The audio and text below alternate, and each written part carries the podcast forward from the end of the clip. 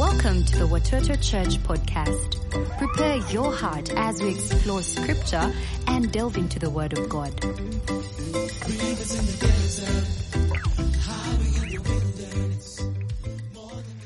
So last week we began a beautiful sermon series. I mean, it's it is beautiful, fully devoted. Everybody say fully devoted. Say it because you mean it. Fully devoted. Oh, and who are we fully devoted to? Jesus. And we learned that Jesus commands us to be fully devoted to Him. We also saw that to be fully devoted to Jesus is our response to his devotion to us. Jesus is devoted to us. And we also learned that we can never be God's change agents, people who change the world for God, unless we are fully devoted to him. And then here's another good thing that we learned why we should be fully devoted. There is a reward for our full devotion to Christ. So today, we're going to talk about a disciple's life as we continue teaching on fully devoted. Everybody say a disciple's life. One more time. A disciple's life. You know, when you're a disciple of Jesus, you cannot hide it. when you're fully devoted to Jesus, you cannot hide it. It is evident. You may not tell people that I am a follower of Christ, that I'm a believer in Christ, that I'm a disciple of Christ, but people can see it in your behavior. People can see it in your lifestyle. And this is what Luke tells us in Acts chapter 4, verse 13 when they saw the religious leaders saw the courage of Peter and John and realized that they were unschooled, ordinary men, they were astonished, they were amazed. And they took note that these men had been with Jesus. So at this point, Peter and John had been arrested by the powerful religious council called the Sanhedrin because they were preaching in the name of Jesus. They were preaching the resurrection of Jesus and the resurrection of the dead in Jesus. And they hated. They hated that kind of preaching. So they arrested them and uh, you know, they noticed, oh, there was something that was unique about these people. The courage that they had, though they were ordinary, though they were unschooled, I think they thought only schooled people, educated people are courageous. Oh, but because those men had been with Jesus, they were courageous to preach about Jesus, to proclaim Jesus. You know, there's no such a thing as being a secret follower of Christ. There's no such, a thing as being a secret disciple of Jesus. You see, your commitment to Jesus is personal, but it is not private. Whew. When people meet you, when people interact with you, they should see something that shows them you are a devoted follower of Christ. You are fully devoted to Him because your life is no longer the same. I remember there was a time I was a, a, single man. I've never been married all my life, but there was a time I was a single man and uh, I knew I was single. And everybody knew I was single. People called me a single young man. because, I mean, I, and actually, I behaved as a single young man. I ate out most of the time because I could not cook. I dressed the way I wanted to dress. As a matter of fact, some nights I would go to bed without having a bath, and it was no problem. Sometimes I would eat without brushing my teeth, no problem. But then 11 years ago, my status changed. I became a married man. Oh, I entered into a new life. And so now I'm a married man. So, as a married man, if I continue behaving as a single man, then there's a problem. Now, I can't just eat out all the time. And even if I choose to eat out, I go together with my family. I go with my wife, or I go with my wife and my children. I go, we go out. Now, I mean, the way I dress, I just don't decide I'm going to put on this shirt or that trouser, mismatched clothes. Oh, I have somebody in, li- in my life who helps, me, who helps me dress properly. Now, I can't just go to bed without having a bath because my wife and I share a bed. It would be unpleasant to my wife. Oh, when you get married, your life changes. And there's no such a thing as being a secret husband or a secret wife. You know, you've got to be an open husband. Your life must reflect that you are married. If your life, if your behavior does not reflect you're married, there's a problem. Oh, when you are truly devoted to Jesus, when you're fully devoted to Him, your life reflects it. Oh, the life you live is this. As a disciple of Jesus, your life is a life of obedience to Jesus. That is so, so powerful. Please note that down. The life of a disciple of Jesus is the life of obedience to Jesus. This is what Jesus himself told the disciples in John chapter 14, verse 15. If you love me, then do what? Keep my commands, obey my commands. And commands are everything that Jesus teaches, everything that he says. If you love me, then do what? Keep my commands. And then at another time, he told the crowd, people who were following him for miracles, for food, for this and that, in Luke chapter 6, verse 46. Why do you call me Lord, Lord, and do not do what I say? Hey, friends, just saying, Jesus, you are my Lord, Jesus, you're my Savior, Jesus, you're my God, is not enough. You've got to obey what Jesus says. You've got to obey what Jesus teaches. Oh, you've got to follow what Jesus says. That is what qualifies you to be a fully devoted disciple, a fully devoted follower of Christ. Come on, give Jesus a hand clap of praise. Wow. So, a disciple's life is a life of obedience to Jesus. Wow. A life of living the way He wants us to live and doing what He wants us to do. So, how do we, as disciple, disciples of Jesus, reflect our obedience to Him? Are you still with me? Come on, I want, I want, I want to hear a witness. Are you still with me? Even you online, are you still with me? I know you're saying yes. How do we reflect a life of obedience to Christ as his disciples? Number one, we reflect the life of obedience to Christ as his disciples in being committed to living a holy life. Oh, that is the truth from God. Commitment to live a holy life. To be holy simply means this we are set apart for God and for His purposes. We are consecrated to God. Wow, we are dedicated to God. Oh, we are devoted to God. Holy things are things that are devoted to God.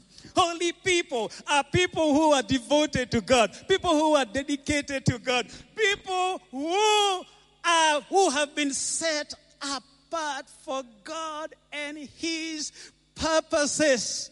So, First Peter, the Apostle Peter tells us in his first letter, chapter 1, from verse 14 to 16, as obedient children, do not conform to the evil desires you had when you lived in ignorance, when you did not know the Lord.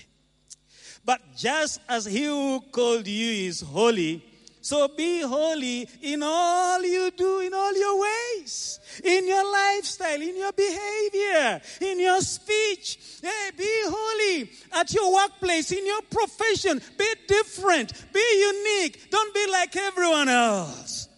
Wow.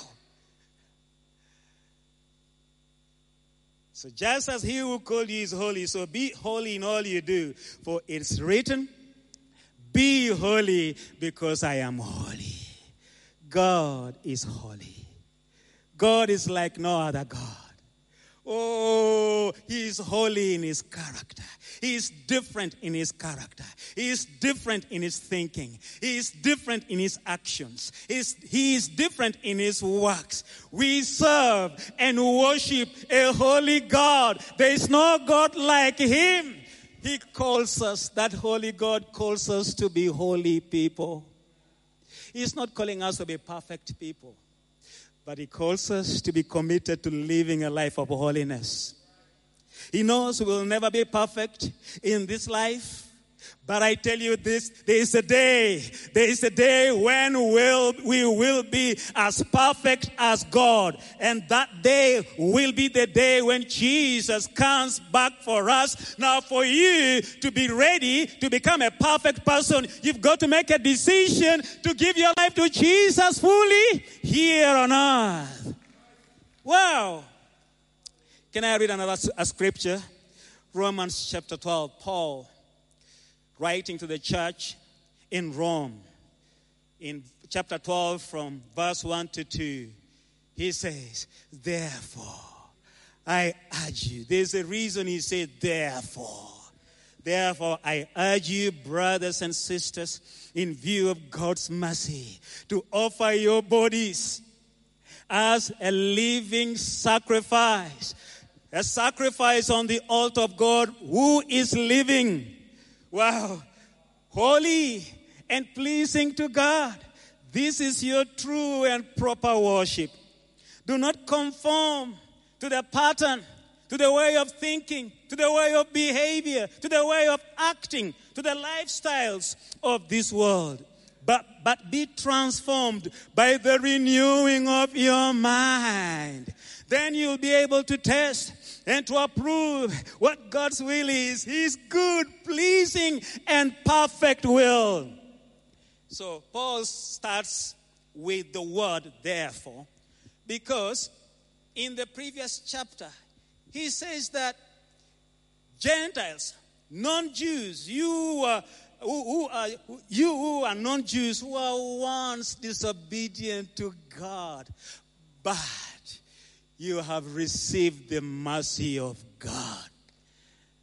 Therefore, because you've received the mercy of God, the way you live should be different. The way you act should be different. The way you think should be different. The way you behave should be different. Because you are meant to live holy lives. So, Mercy is this mercy is not receiving what we deserve. Grace, on the other hand, is receiving what we don't deserve. Oh, so as disobedient people, what did we deserve from God? His wrath, His judgment, His condemnation, separation from Him, rejection by Him, hatred from God. But I thank God, He has shown us mercy. If you have experienced, if you have received the mercy of God, give the Lord a hand clap for praise. Yes, He has been merciful to you because of His mercies in view of what is done for us that which we did not deserve. Oh, we didn't deserve His love. Oh, because of His mercies, we need to live holy lives. We need to be different. So, commitment to live a holy life means this we shun everything and anything that displeases our God, who has been merciful to us things such as sexual immorality, hating people, violence, telling lies, gossip, cheating, taking bribes and receiving bribes, greed for power, lust for money, lust for material things. Anything that doesn't please Jesus, we need to shun it. That is how we live holy lives. That is the demonstration of living for Jesus. And can I tell you something? Oh, we don't live holy lives in our own effort. We have the Holy Spirit who helps us live holy lives. We have the Holy Spirit in us. We have the Holy Spirit with us. He is our helper when you don't know what to do, when you cannot say no to temptation. The Holy Spirit will enable you, will help you say no to temptation, to sexual immorality, to adultery, to fornication, to homosexuality, to lesbianism, to violence violence, to lawlessness, to greed, to cheating. The Holy Spirit helps us say no to anything that is ungodly before God. Oh, we can live holy lives for the glory of God. Secondly, oh, how do we reflect the life of obedience to Christ as his disciples? We reflect it in being committed to the purpose of Jesus for us. Oh, there's a lot that I could say about that, but let me just read some scriptures to you. I'm also reading those scriptures to myself, by the way. I'm not excluded from what God is saying to us today. Mark chapter 3, it was, this is now Jesus. Um, it is Mark. Mark writing uh, what Jesus did. Jesus went up on a mountainside and called to him those he wanted, and they came to him. I want to stop there. I want to say to you, young man, young woman, an older person, and uh, older woman, older man, a child, I want to tell you, Jesus wants you. He wants you to have a relationship with Him. He wants you to become his disciple. He wants you to follow him. He wants to do something in your life. Wow, something great, something beautiful. He has a plan for you that He wants you to know, that He wants you to discover. I want to tell you, maybe there are people who, who have told you, we don't want you here. Maybe at your workplace, maybe in your home, maybe in your community, maybe in your school. There are people who have told you, or they have uh, shown, shown, shown you in their actions they don't want you. Jesus wants you. So he appointed 12 that they might be with him and that he might send them out to do what? To preach, to tell people about him, to proclaim him, and to have authority to drive out demons. That is empowerment. My God, Jesus wants to empower us. So, what is the purpose for which Jesus has, has called us, according to that scripture, to know Him woo, and to make Him known. To know Him. And you know, if you want to know somebody, you've got to be with them. You've got to spend time with them. That is how you will get to know them in a deeper sense. Let me read another scripture. First Peter chapter 2, verse 9.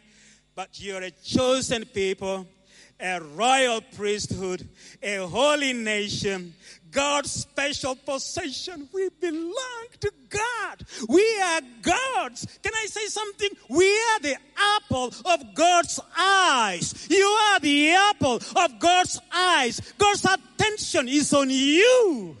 Wow. Chosen people, a royal priesthood, a holy nation. God's special possession, that you may declare the praises of Him who called you out of darkness into His wonderful light. Have you been called out of darkness? Have you been redeemed from the hand of the enemy? Have you been snatched from the hand of the devourer? Come on, give him praise. Come on, give him glory. Wow. So we are called by Jesus to know him. Have a relationship with Him. If you don't know Jesus today, you can get to know Him today. You can come into a relationship with Him today and to declare His praises. You know, if somebody has done something good to you, naturally you tell other people, oh, by the way, this shirt I'm wearing, it's my wife who bought for me, my wife Shirley. As a matter of fact, these shoes I wear, we bought them. She took me to a shoe shop in India, Chennai. So I am I'm now praising Shirley. Can I tell you something? When you know what somebody has done in your life, you will talk about that person. I remember Pastor Brian, you know, a number of years ago when he was just beginning to lead worship. So I, I invited him, you know, to be on my worship team. Great singer. So we went to different Watoto Church campuses. And when the service ended, the last service ended, I would call everybody and say, It's time for us to go back to, to the city in a taxi. You know, Pastor Brian and his wife, now Nandi Violet, would say, No, we will find our way to the city. At that point, it was clear to all of us they were in love. Pastor Brian had met, had found something beautiful in that girl who is his wife today. He had found something wonderful. Oh, yes, he had something attractive in her. Can I tell you something? There is something attractive in Jesus. There is something more beautiful in Jesus. Oh, if you have met Jesus, you know how beautiful, you know how glorious you know how wonderful. You know how amazing. You know how faithful. You know how good. You know how loving. You know how caring. You know how merciful. You know how kind. You know how compassionate. Compassionate Jesus is. Wow. Let's follow him wholeheartedly. Lastly, okay, we reflect the life of obedience to Jesus as his disciples in our commitment to endure hardships, commitment to enduring hardships for Christ, for him. Jesus said this in, um, in John, very quickly, John chapter 15, from verse 18 to 21. If the world hates you, keep in mind that it hated me first.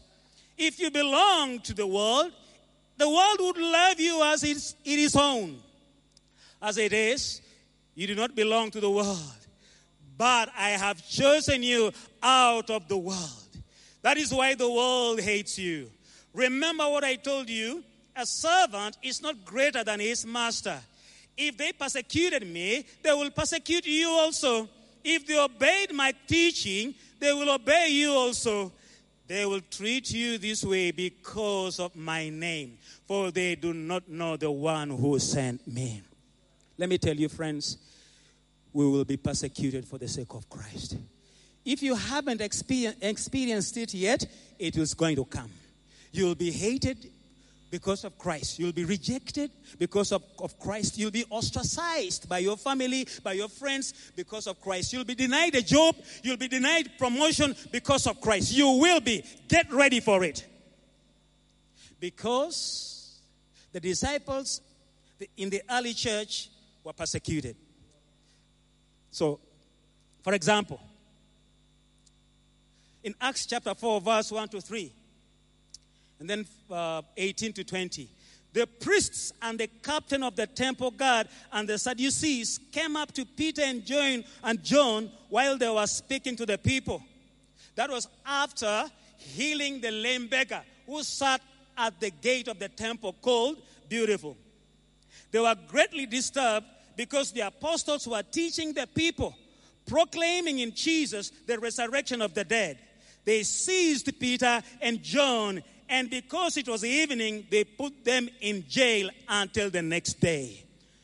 They were persecuted. But I love uh, what Peter and John did from verse 18 to 20. Then they called them in again and commanded them not to speak or teach at all in the name of Jesus. But Peter and John, wow, replied, Which is right in God's eyes? To listen to you or to him. You be the judges. As for us, we cannot help speaking about what we have seen and heard. Come on, give the Lord a hand clap for praise. Let me tell you, when you're committed to enduring hardship for Christ, you will not quit following Jesus.